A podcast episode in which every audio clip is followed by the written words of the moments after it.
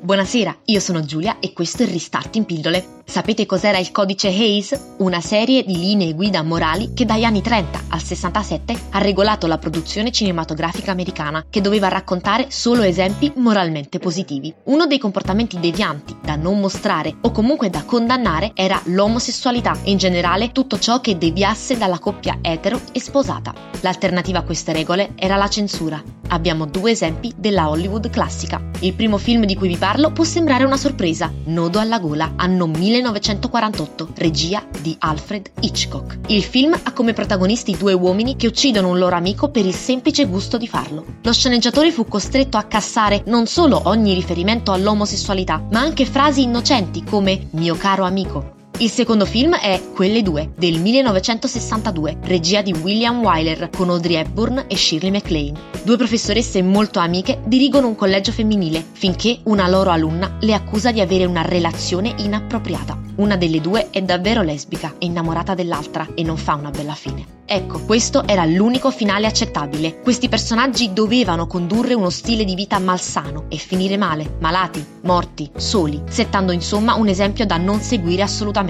Un trend che non si è mai concluso nelle storie a tema LGBT. Dall'iconico Brokeback Mountain all'italiano Viola di Mare, i titoli con happy ending sono veramente pochi. Anche la censura italiana negli anni non si è mai del tutto fermata. Volete due esempi? Xena, la principessa guerriera, e Sailor Moon, serie danneggiate da tagli e doppiaggio. Il cinema LGBT è ormai una categoria riconosciuta e premiata, dalla sezione Queer Palm al Festival di Cannes all'italianissimo Some Prefer Cake, Bologna Lesbian Film Festival. L'obiettivo ideale sarebbe un giorno non necessitare di uno spazio a parte per esistere, ma esistere indipendentemente, fuori dall'armadio. E voi? Conoscete qualche altro film a tema LGBT, magari che finisca bene? Alla prossima!